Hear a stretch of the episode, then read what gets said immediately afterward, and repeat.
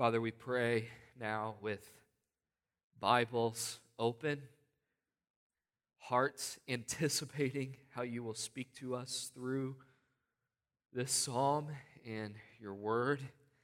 And I pray, Holy Spirit, would you, would you show us things in this glorious word that we could not see apart from your help?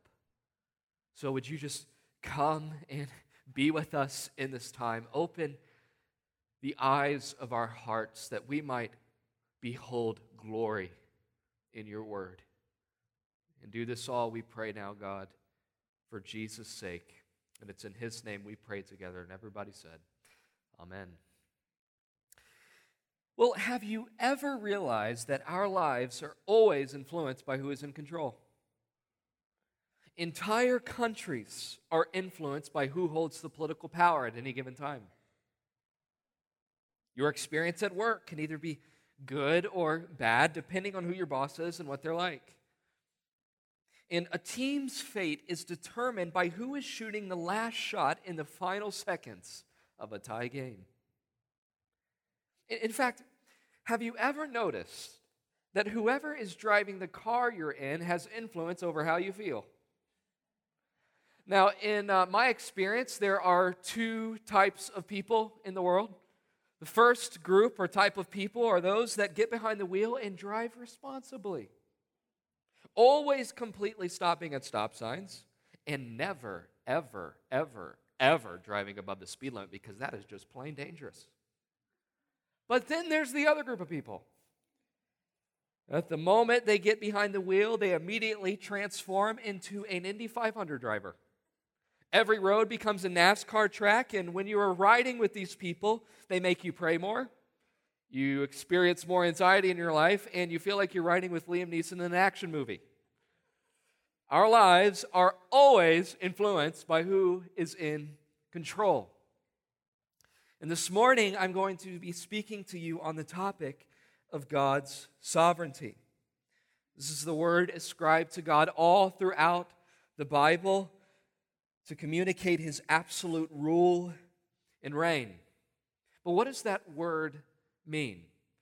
Well, A.W. Pink, in his excellent book, The Sovereignty of God, defines God's sovereignty when he writes the following He writes, The sovereignty of God may be defined as the exercise of his supremacy being infinitely elevated above the highest creature. He is the Most High, Lord of heaven and earth, subject to none, influenced by none, absolutely independent. And then he says this God does as he pleases, only as he pleases, as he pleases.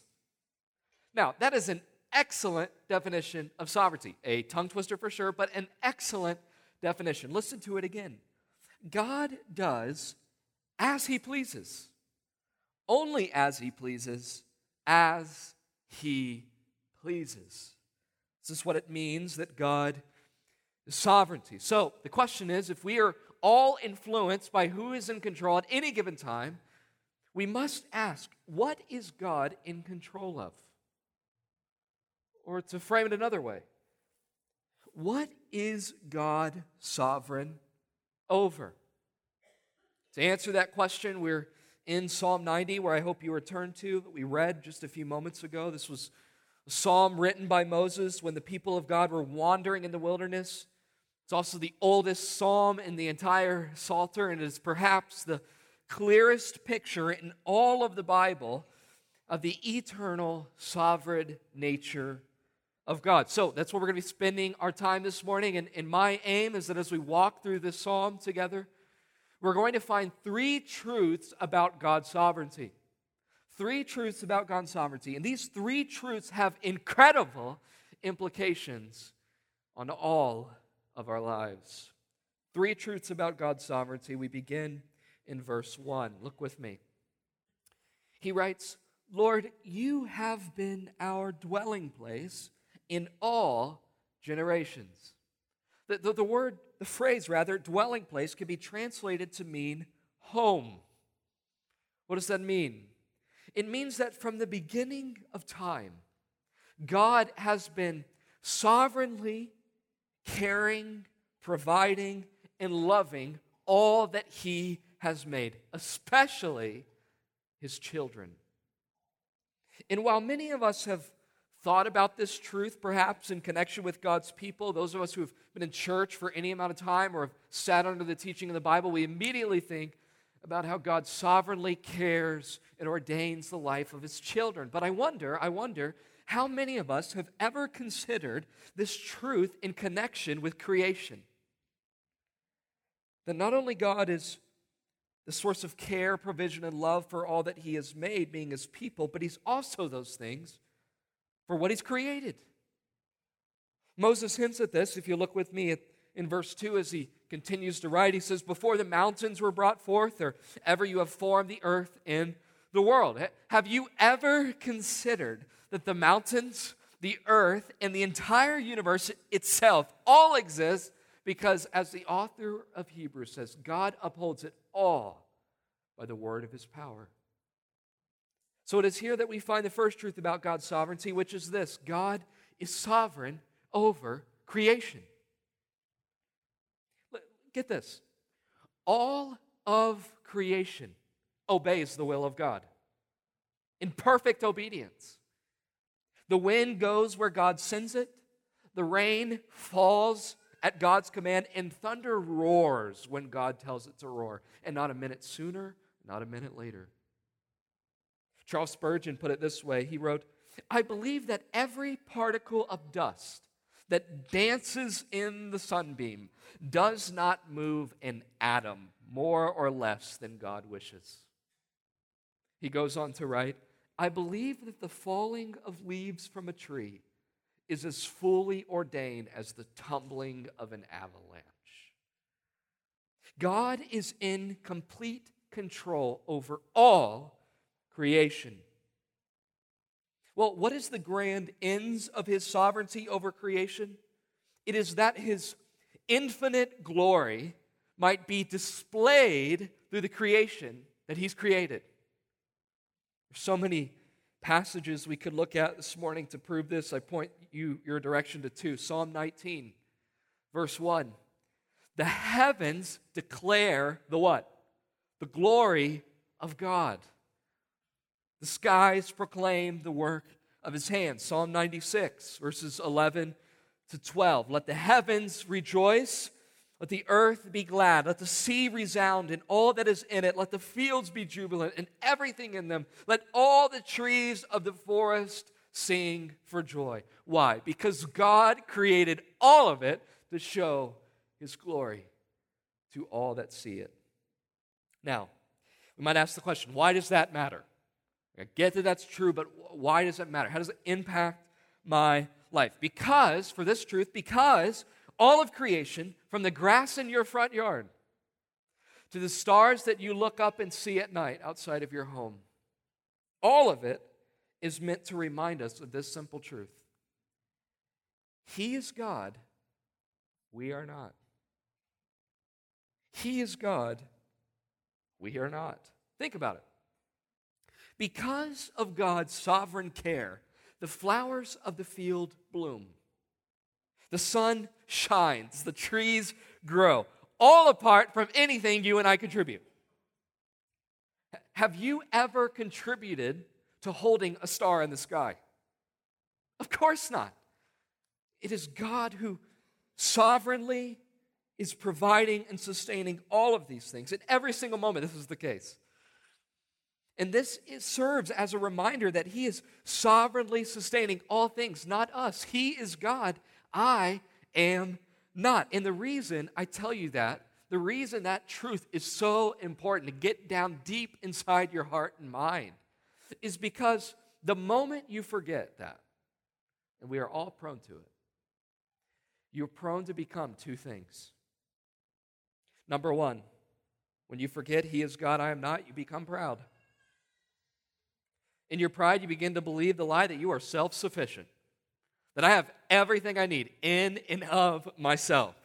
You begin to think things like, I'm such a good parent because I'm so wise. Things like, I've made so much money because I am so gifted and smart. Or, perhaps worse, I am so glad I'm not like so and so. All the while forgetting that it is God who created you and gave you everything you have. Friend, everything you have, God has given.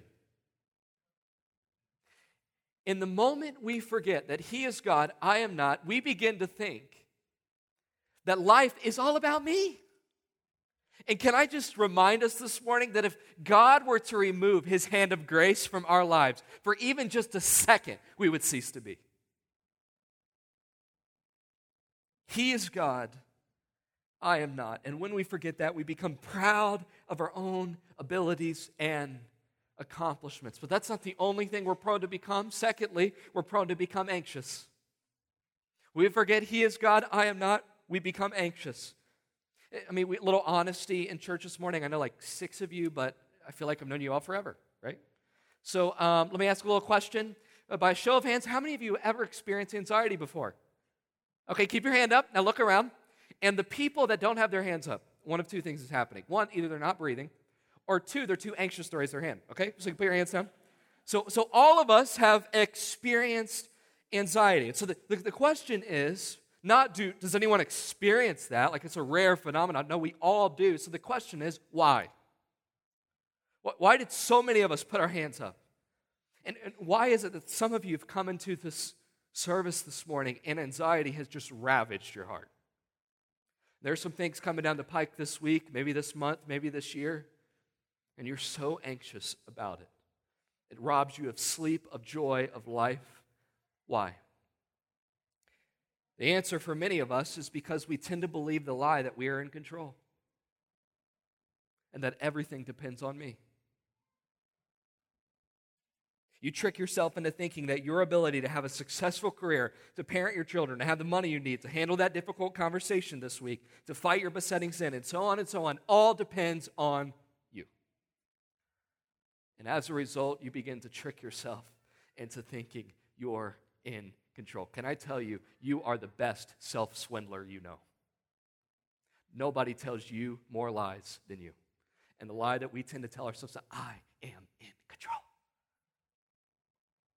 And when we do, we become anxious. So, anxiety is something we're all prone to. We tell ourselves this lie that we're in control and everything depends on me. How do we fight it? So I invite you to turn with me in your Bible. If you keep your finger in Psalm 90, turn with me to Matthew 6. Matthew chapter 6. If you're anxious this morning, Matthew 6 is an incredible passage for you to fix your heart and mind on. In Matthew 6, Jesus is preaching the Sermon on the Mount. He's gathered his disciples and most likely many other listeners around to hear him expound on the truth of the Torah and to explain his own authority to the people. And in doing so, he comes to Matthew 6, verse 25, and he begins to talk about anxiety. If you look with me, verse 25, Jesus says, Therefore I tell you, do not be anxious about your life, what you will eat or what you will drink, nor about your body, what you will put on. Is not life more than food and the body more than clothing? Now stop there. How discouraging would it be if that just stopped there? Like Jesus gets up, people gather, welcome to church this morning. Don't be anxious. Thank you. Tim, come up, right? Like incredibly discouraged. But, but notice he doesn't stop there. He, he says, Are you anxious? First, let me remind you life is so much more than the things you're worried about. But then he continues on. Look at verse 26. He says something rather strange. He says, Look at the birds of the air.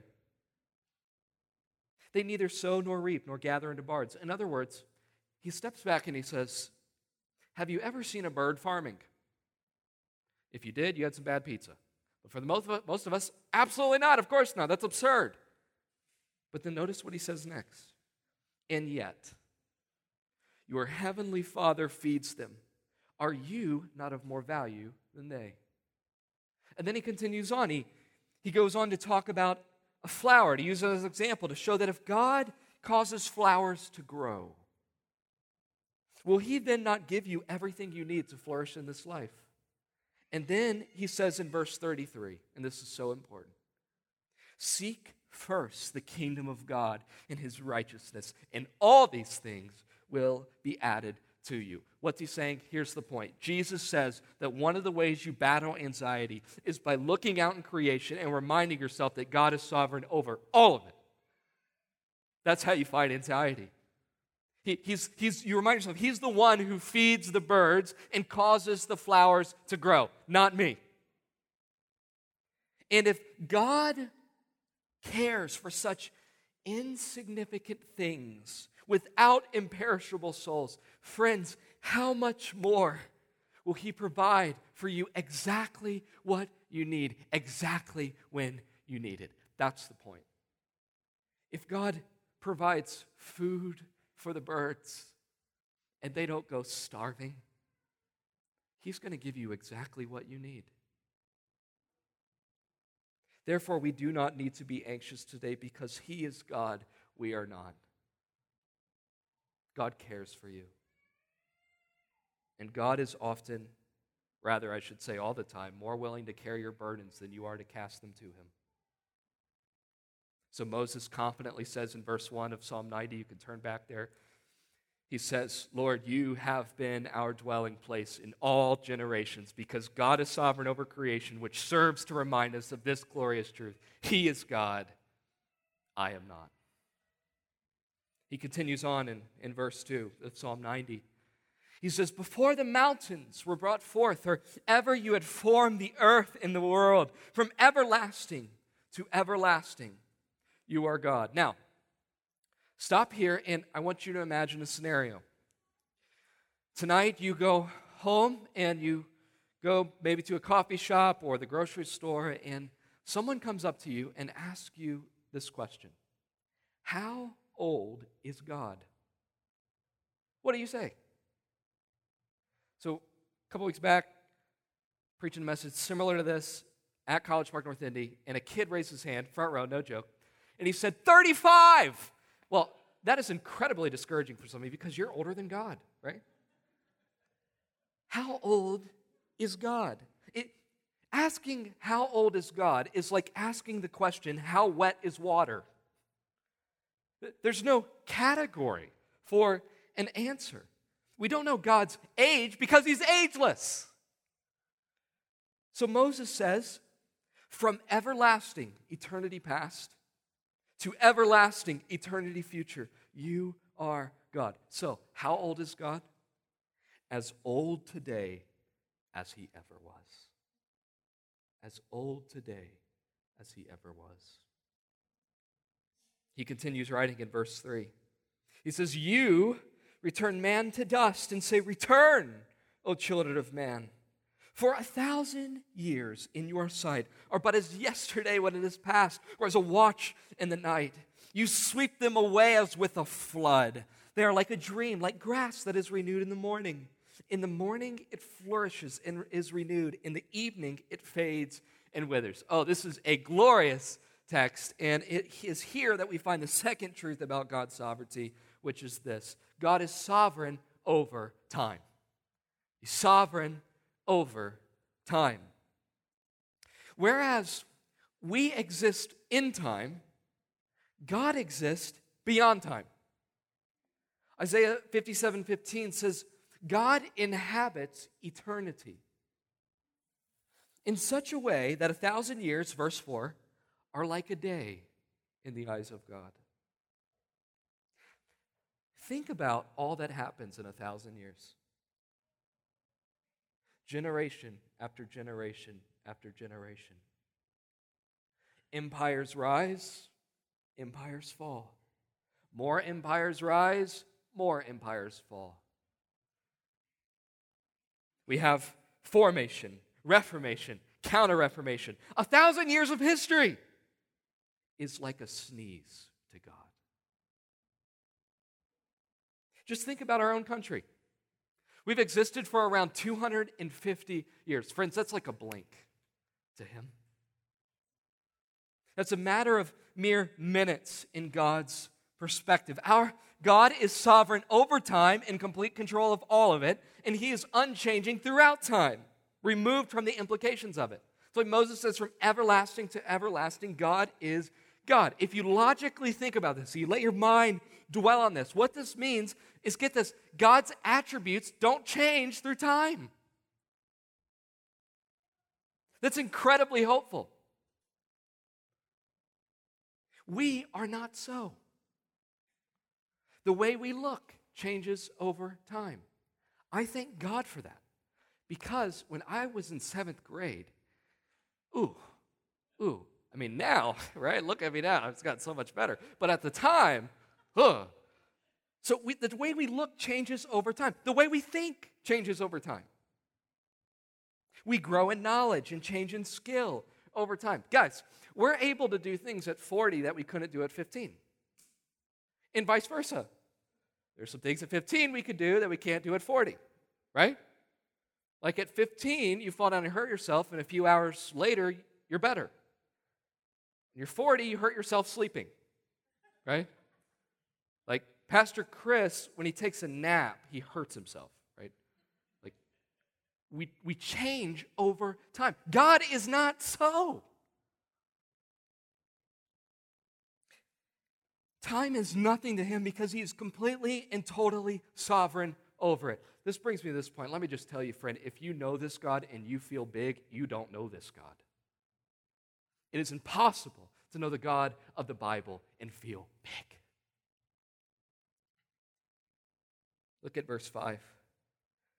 He says, You sweep them away as with a flood. They're like a dream, like grass that is renewed in the morning. In the morning, it flourishes and is renewed. In the evening, it fades and withers. You know what this means? Our lives are like grass, like the grass of Indiana and Michigan. Like, I love the summertime because you can actually see grass.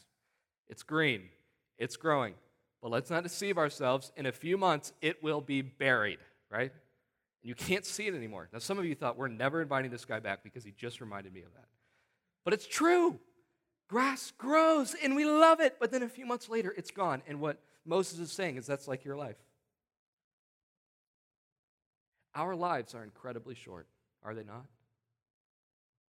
So, woman at my previous ministry setting, who I love dearly, she recently turned 105.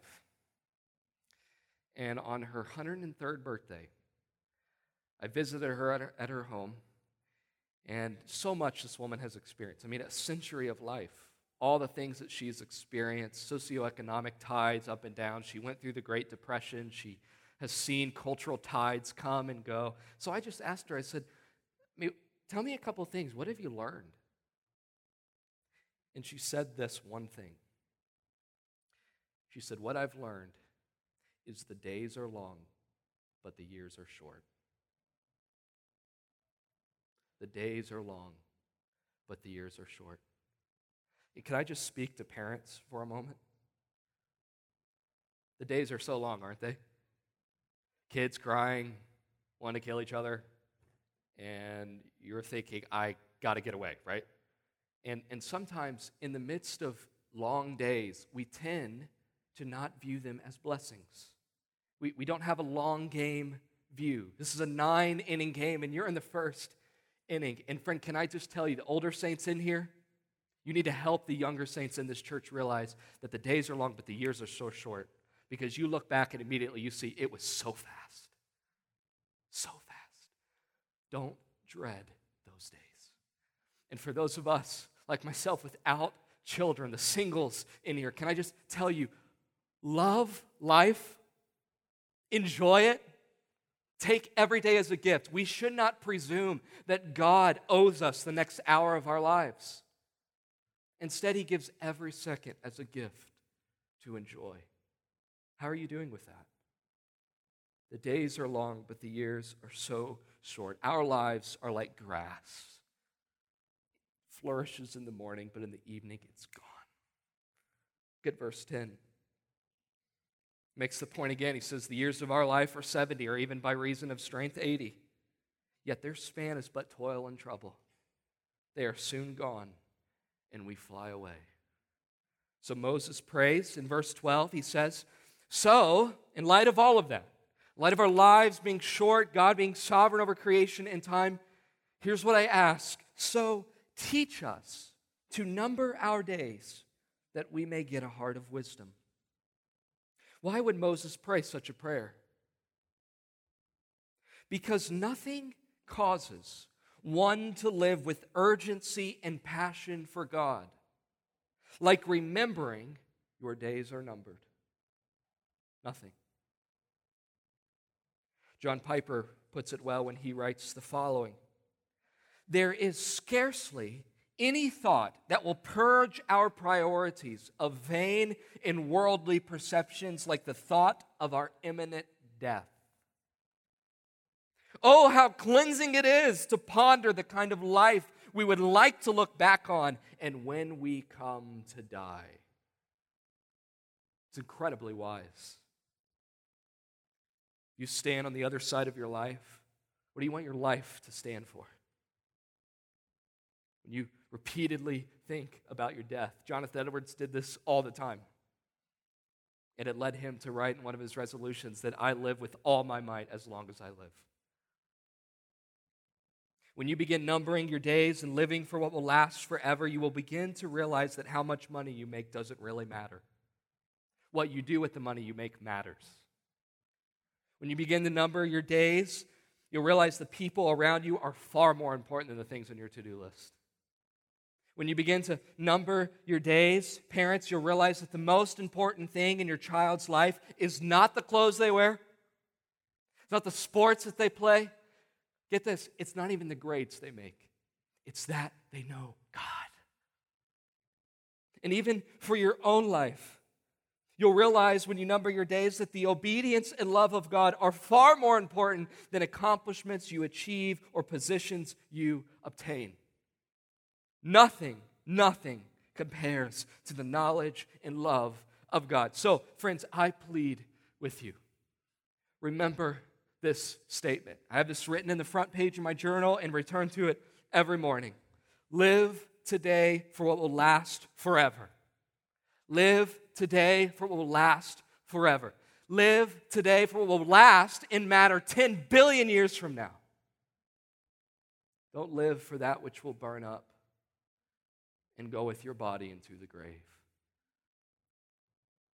Verse 7. He goes on, he says, For we are brought to an end by your anger, by your wrath, we are dismayed. What is Moses doing? He's, he's giving the answer to the question we all ask at some point in our lives Why does death exist? What, what, why is it that our days are numbered? Verse 7 is simply a preamble to what Paul would later write in Romans 5, verse 12, when he says, Just as sin entered the world through one man, Adam, and death through sin.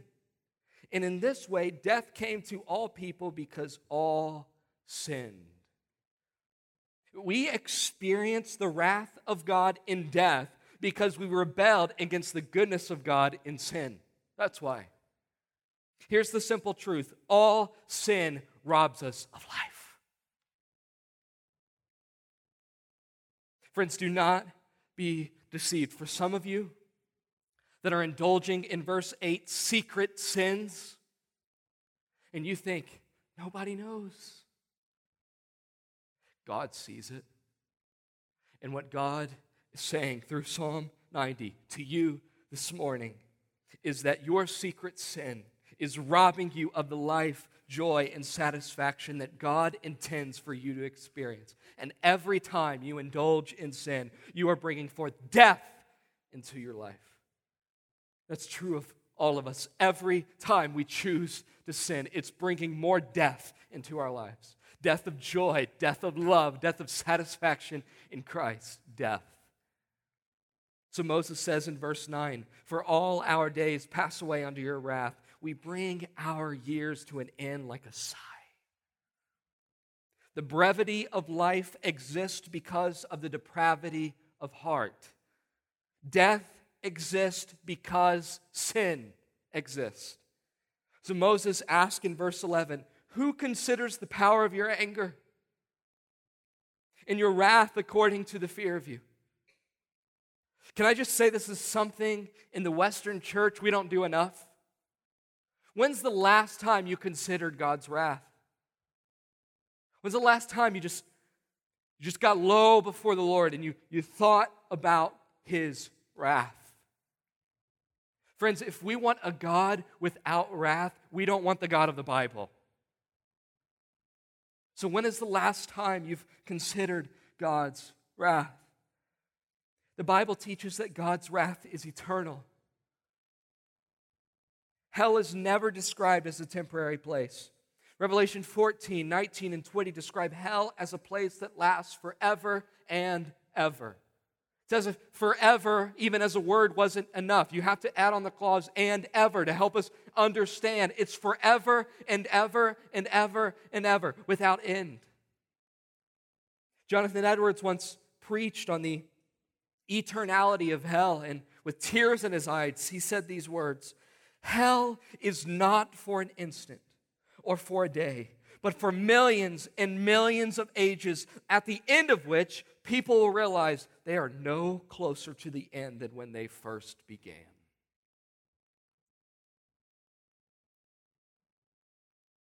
There is real, eternal wrath awaiting sinners before a holy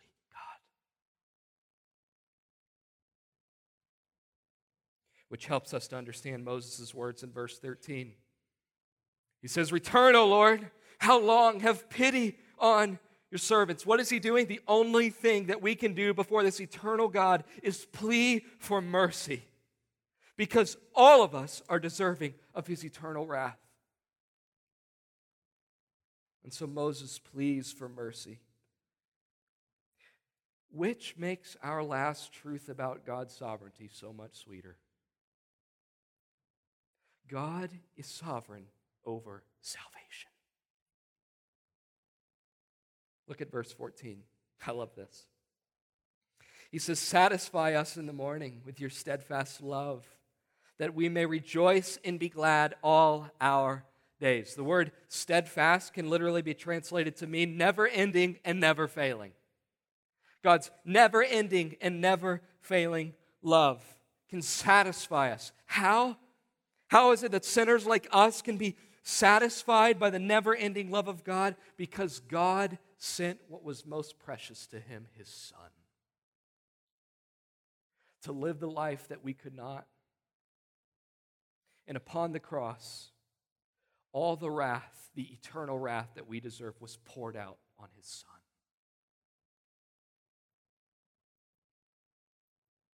So that at the resurrection from the dead, those who place their faith in Jesus